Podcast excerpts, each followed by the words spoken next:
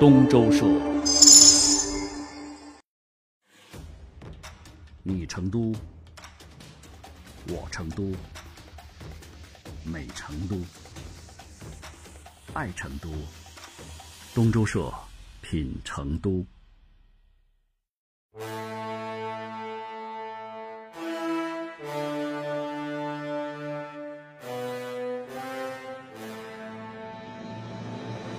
公元二一四年，在成都被围数十天之后，当时益州地区的最高行政长官刘璋打开城门，把益州牧这个位置拱手让给了自己的远房宗亲刘备刘玄德。当时站在刘玄德旁边的，就是年仅三十四岁的刘备集团的首席战略官诸葛亮。从此，这群立志于光复汉室的创业者们。开始了他们在成都的长达二十年的创业生涯。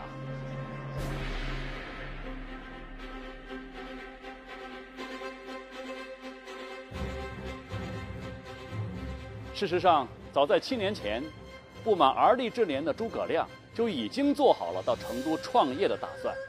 那个时候，他还躬耕于南阳。对于多次前来拉他做合伙人的刘玄德说：“我们只有到成都去。”才能够图谋天下。在那份三国时代，甚至是整个中国历史上最有名的策划书《隆中对》当中，诸葛亮为当时还在四处找风头、拉人才的刘关张三人指明了公司未来的三步走战略：第一步，拿下荆州；第二步，攻克益州；第三步，在天下有变，以荆州、益州为根据地，图谋中原。成霸业，兴汉室。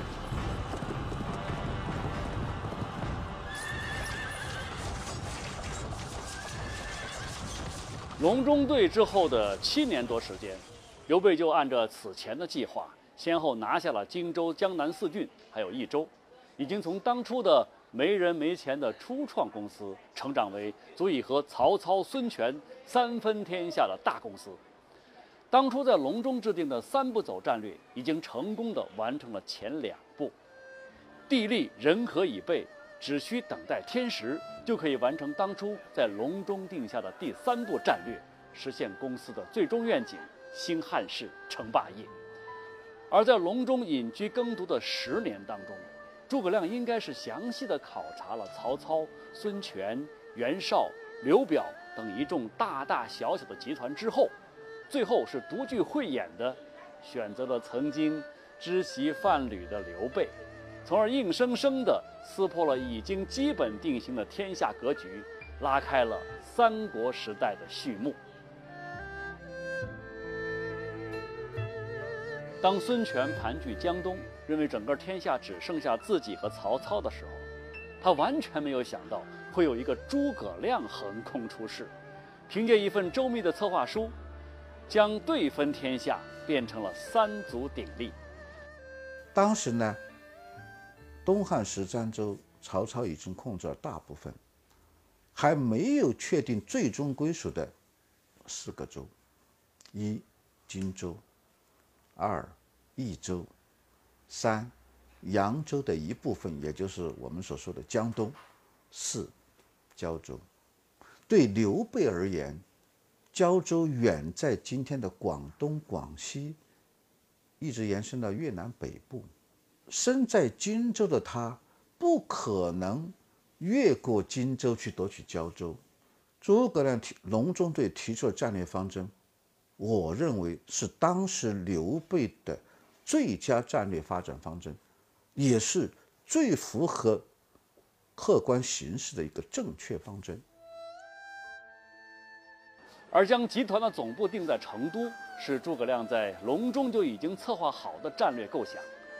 他曾经向创业初期有些迷茫的刘玄德描述了成都发展总部经济的种种优势：地形易守难攻，自古天府之土，水旱从人，沃野千里。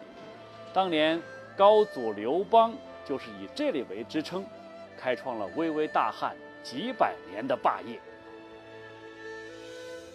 如今啊，世界五百强企业当中已经有二百八十五家落户成都，这当中呢，有一百九十八家是国外的公司。这种普遍的共识与当年独具慧眼的诸葛 CEO 如出一辙。而在一千多年之前，孔明就已经选中了成都，来作为集团的创业总部。不得不说，眼光真的是相当毒辣。当时的汉末时期，在中原大地是一片战乱，呃，诸侯割据，群雄纷争，所谓的逐鹿中原，主要的战事都在围绕着长江中下游地区和黄河中下游地区展开，所以，当时地处西南的益州，也就是以成都为中心的广大的西南地区，相对于中原地区的洛阳。或者是后来成为孙权集团的南京，当时叫建业，它的政治环境或者说是经济环境就比较要和平的多。刘备集团反客为主，入主成都，如何处理好跟益州本土士族的关系，将荆州帮和益州帮能够团结起来，齐心协力的谋求集团的壮大和发展？这是一件相当棘手的工作。本来啊，这些都必须要一把手亲自来牵头做的。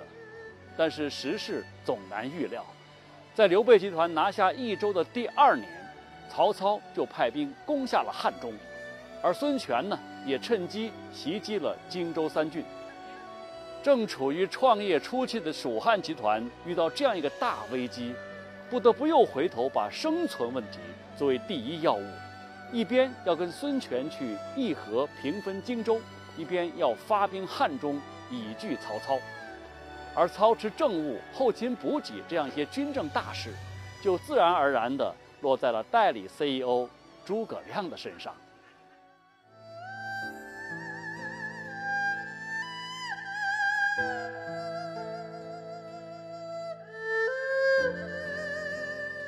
能攻心，则反侧自消。自古治兵非好战，不审事即宽严接物。后来治蜀要深思。这样一副非常闻名遐迩的攻心联呢，是我们大家都熟知的。所谓的宽严接物，说的就是诸葛亮之前治蜀的刘焉、刘璋父子二人。刘焉治蜀以严，甚至是枉杀益州的士卒，致使益州士卒首领起兵造反；而刘璋呢，治蜀以宽，频频赐予。绝路来笼络野心膨胀、专横跋扈的益州士族，以致政令不行，法纪废弛。因此，针对当时益州德政不举、威刑不肃这样一个混乱的秩序，诸葛亮审时度势，亲自牵头制定了蜀汉的第一部法典《蜀科》，以法令来治蜀。而与此同时，诸葛亮也注意维护益州士族的正当利益，并且选拔任用了大量的本地精英。参与再次创业。除此之外，诸葛亮还重视发展经济。那鉴于都江堰对于农业生产的巨大作用，诸葛亮制定并且签署了维护都江堰的政令法规，而且专门设立了堰官来进行管理，还派了一千两百名士兵来维护这个蜀中农业生产的命脉。这一千二百人是个什么概念呢？当时蜀国的人马。跟中原的曹魏和东吴比，它是很少的，但是它能够抽出一千二百多很精锐的这种强力的，呃，就是劳力，去维护水利设施，显示出了诸葛亮对水利的非常重视，这是对农业发展的一个必要的一个措施。同时，在经济上还有一个措施，就是大力的发展织锦业。蜀锦在诸葛亮时代得到了极大的发展。诸葛亮把全就是当时朝廷能够势力所及的地方的人全部集中起来，同时在当时的锦江旁边建立了锦官城，用今天的话来说就是高新技术发展特区。这个锦官城里边集中了大批的织锦的工人，这个织锦来干什么呢？用诸葛亮自己的话说。现在我们国家比较贫穷，老百姓呢也不富裕，我们和我们的对手去决战，去跟他们抗衡，靠什么呢？绝敌之资，唯养精耳。科教严明，赏罚必信，无恶不惩，无善不显。至于力不容奸，人怀自立，道不拾遗，强不侵弱，风化肃然也。这是《三国志》当中对诸葛亮治蜀效果的一个极高评价。通过恩威并济、赏罚并用这些手段，诸葛亮很好的完成了入主成都之后并购重组、发展经济等各项工作，使得刘关张可以放心的在外开疆拓土，以拒强敌。公元二一九年，刘备占据汉中，称汉中王。而来到成都之后的五年里，刘关张主外，诸葛亮主内，刘备集团也渐渐地在宜州站稳了脚跟。十二年前隆中的那一番对谈的情形清晰如旧，一切似乎都在按照当初的谋划进行着，兴复汉室的目标似乎又近了一些。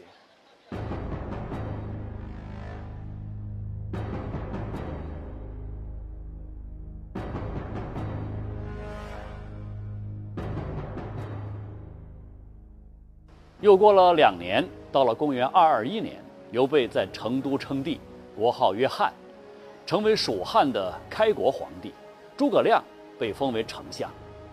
虽然说诸葛亮一直的梦想就是成为一个像管仲那样的一代名相，但是如今做了丞相之后，他却开心不起来。为什么呢？因为这两年的时间当中啊，蜀汉集团可谓是多灾多难。首先是孙权占据荆州，关羽被杀，然后报仇心切的刘备和张飞正准备出兵伐吴的时候，张飞又被手下的士卒割去了首级。哎呀，接连失去两位兄弟，只求同年同月同日死的大哥刘备，这心里就只剩下了复仇。当初定下的联吴抗曹的方针大略，早已被抛之脑后，而这样一个结果就是。一年之后，刘备兵败夷陵，托孤白帝城。当初桃园结义的原始创业团队已经彻底崩盘，留下的只有一个理想，一个孤儿。此时的诸葛亮就成了独立支撑蜀汉江山的擎天栋梁，因为此时刘备去世。关张去世，马超去世，黄忠去世。蜀汉的开国元勋，就大将而言，俗称的五虎大将仅剩赵云。所以呢，诸葛亮可以说承受了千钧重担。临死前，刘备封诸葛亮为武乡侯，并且把兴复汉室的大业和自己的儿子刘禅托付给他。在刘备的病榻前，诸葛亮百感交集，立下了终身的承诺：“臣感竭股肱之力，效忠贞之节，继之以死。”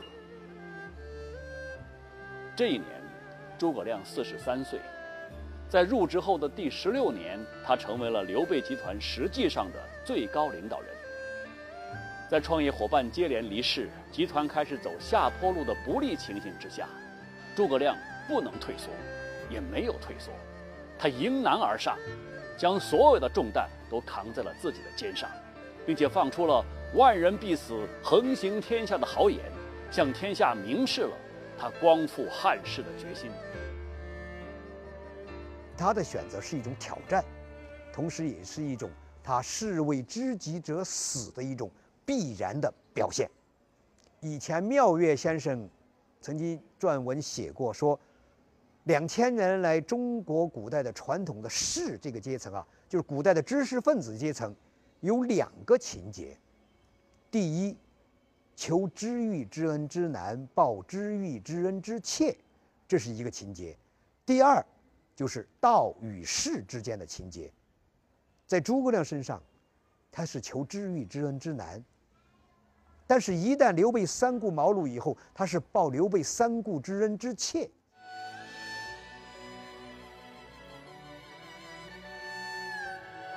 诸葛亮的坚决是一种必然，他早就已经和他的理想融为一体，兴复汉室这样一个愿景，早已化为他的一种人生追求，至死不渝。现在，如果我们要去评选三国最佳职业经理人的话，我想诸葛亮一定会当选。你看他才华当世无双，忠义万古流芳，为了理想鞠躬尽瘁。那么，这位三国最牛的 CEO 又是如何在大厦将倾之际，以一人之力来完成刘备集团在成都的创业梦呢？